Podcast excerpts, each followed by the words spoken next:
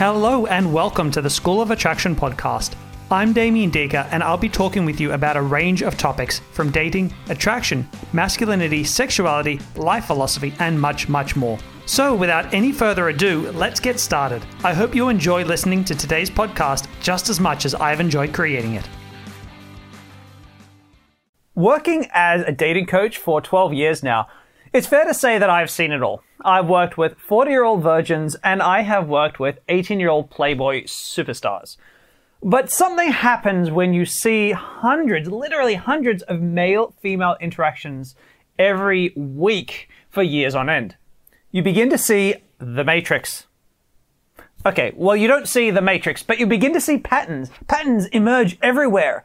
Patterns that you'd never normally see unless you were seeing hundreds and hundreds of interactions between men and women going on all of the time.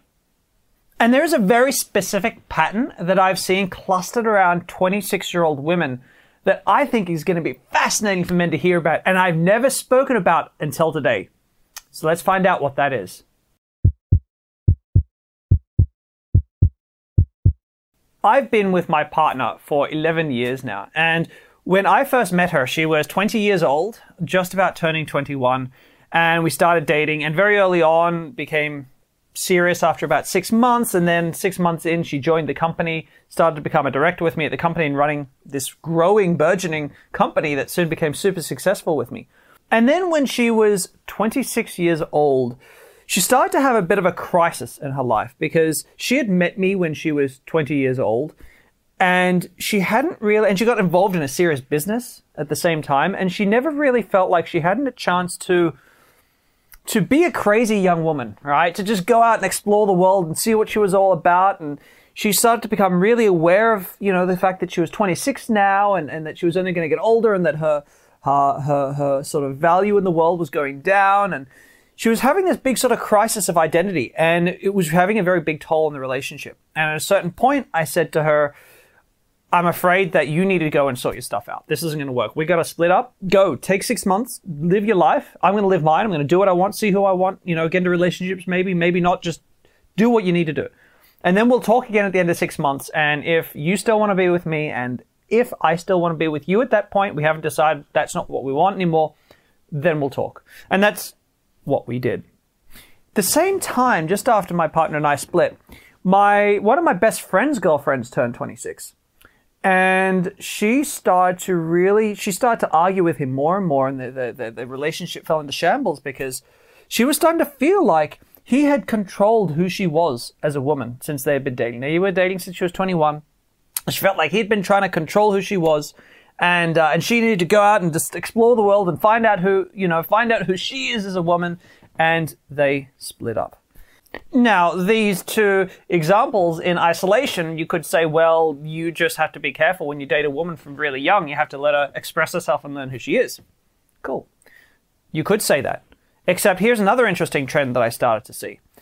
When I was going out bars and clubs a lot, especially more sort of six, seven years ago, uh, when I was doing this a lot more than I am now, I noticed that you know I had a I, I always had this curious thing where I'd meet women who were Uh, had been strongly religious, but were reaching a point in their lives where they really wanted to start exploring the world more and kind of pushing the boundaries of what was acceptable given their religion.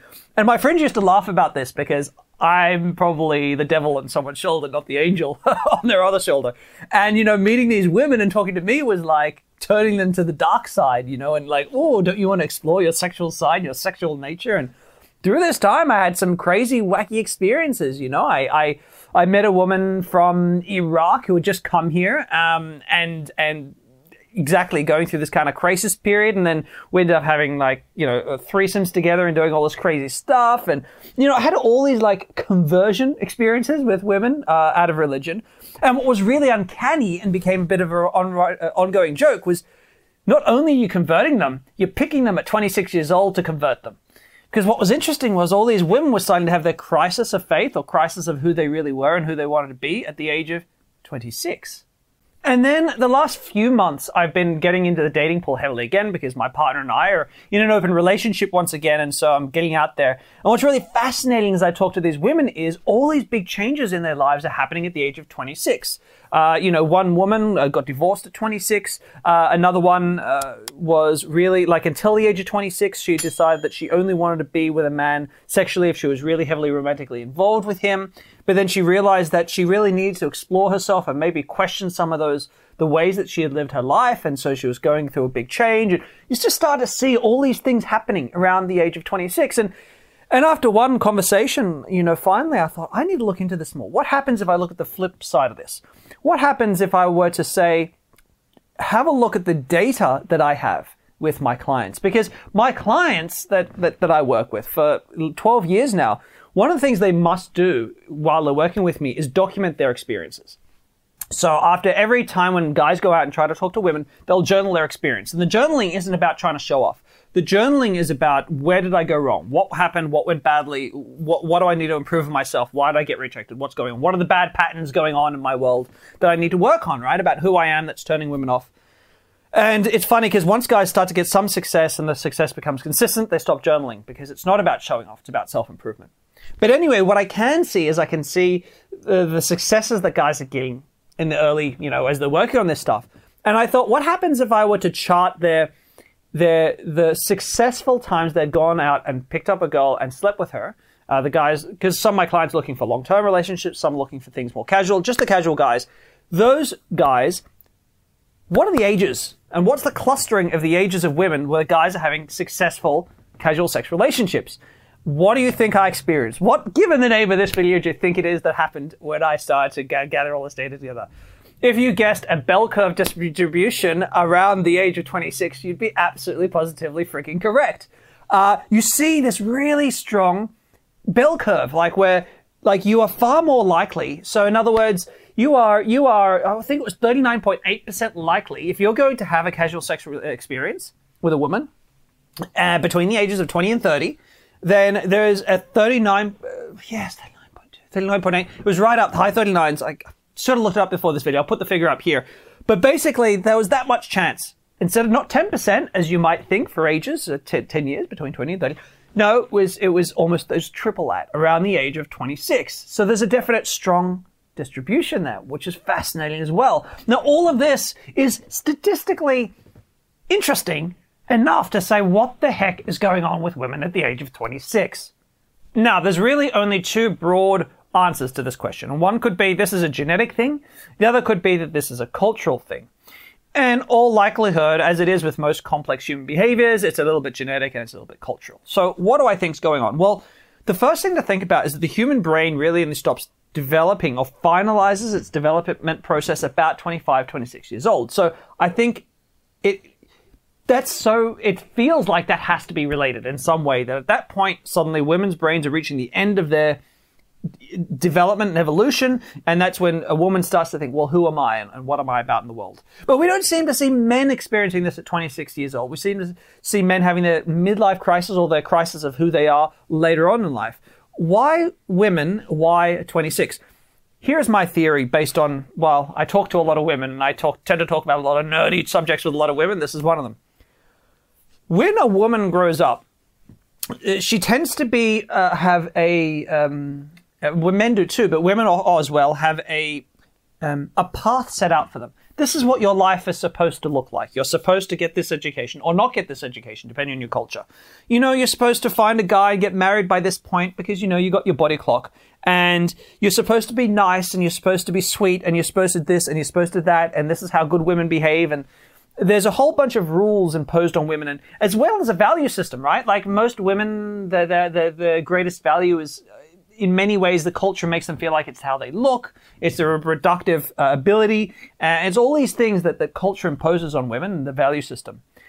And all of that really tends to come, seems to come to a head at about the age of 26. So whether it's a religion or whether it's societal values or family values or cultural values, whatever it is, these all seem to come to a head at around about that age because lots of things happen by this point. By this point, by 26, your reproductive value, right? So your looks will start to decline. Now, I'm not trying to say that 26 year old women aren't attractive. I'm not saying that, but now from this point, you, most women start to become aware that they're declining, that there is going to be a decline. This is the best it's going to get from that value. Now my value is dropping.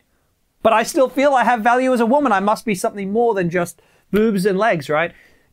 This starts to become the experience that women have. Or if you've been locked down, you've been focused on uh, a single relationship with a guy, you've been married young, you've been highly religious.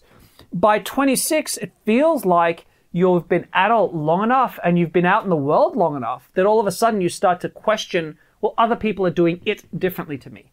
And other people seem happy. Other people seem to live, be living better lives than me. What is this all about? What, what do I need to change now? Now that things are different. Now that I'm reaching the tick-tock point on my body clock, now that, right, all these questions seem to come up for women around that age. And it seems like for men, this happens a lot later. And I think that's because men's value tends to peak, or uh, our societal value often peaks when we think about our income levels, right? So our careers don't peak until 35, 40, sometimes early 40s. And that's when you tend to see men having their crisis of who they really are and what they mean in the world because they're not reaching their crescendo until that age. And it's not until you reach the crescendo and say, well, is that all there is? Is that all I am in the world? Then we start to ask those questions. So men tend to have that crisis much later on. So if we've got this knowledge, and, and trust me, if you look around, if you start asking women, it'll start to be uncanny how often the big life changes happen at 26. How can you, what's the learning that you can take away from this other than an interesting little factoid? Well, I think the first thing to take away from this is be aware of this fact. If you're going to date for long term, serious, a woman who's under 26, I think it's a, something that you need to be aware of and cautious of because um, um, odds are she's going to go through this. And because I've seen this so many times now, most breakups I see happen happen at, when she's about 26. It's pretty crazy.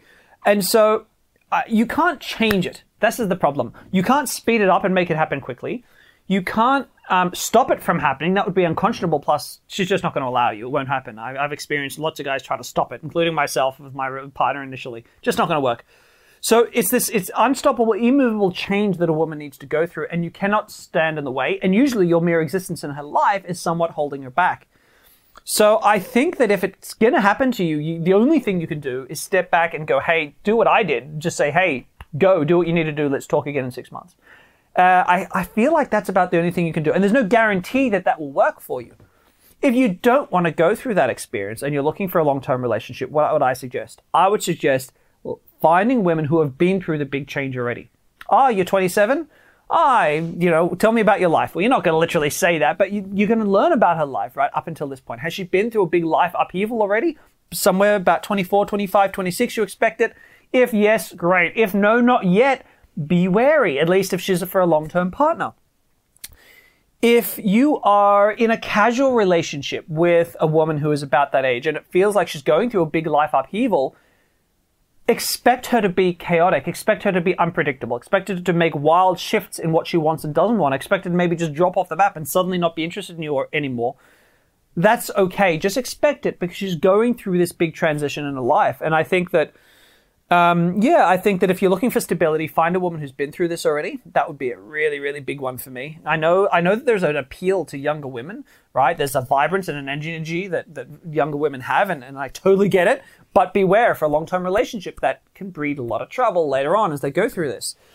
So that's the advice that I have around this age. Um, you know, those of you watching, I'd like to know: Have you had have you experienced this before, like in relationships? Did some of your big relationships end when the woman hit 26? Did did a lot of arguments start up? Have you seen this with, with family members, brothers, sisters, cousins, all this kind of stuff?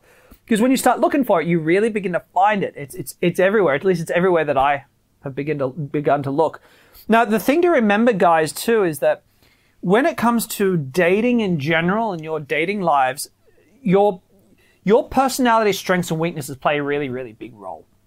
And you know, when you're when it comes to women having midlife crises, some personality types for guys are going to be able to handle this better than others. They're going to be able much better at allowing a woman to grow up without leaving him, without the chaos than other personality types.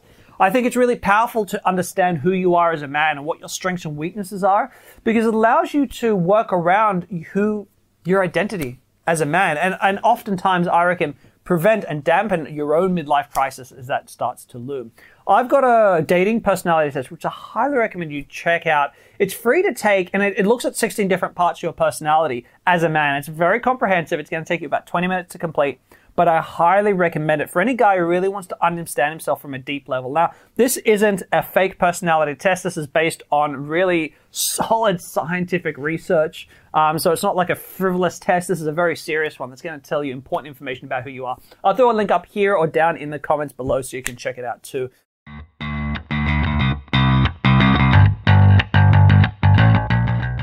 That's it, and thank you for watching today's podcast. As a high five for taking the time to learn today, you can head over to schoolofattraction.com forward slash personality test to complete our scientifically backed attraction personality test, which will help you uncover the areas you most need to work on based on your personality assessment. Take care, and I look forward to bringing you my next podcast.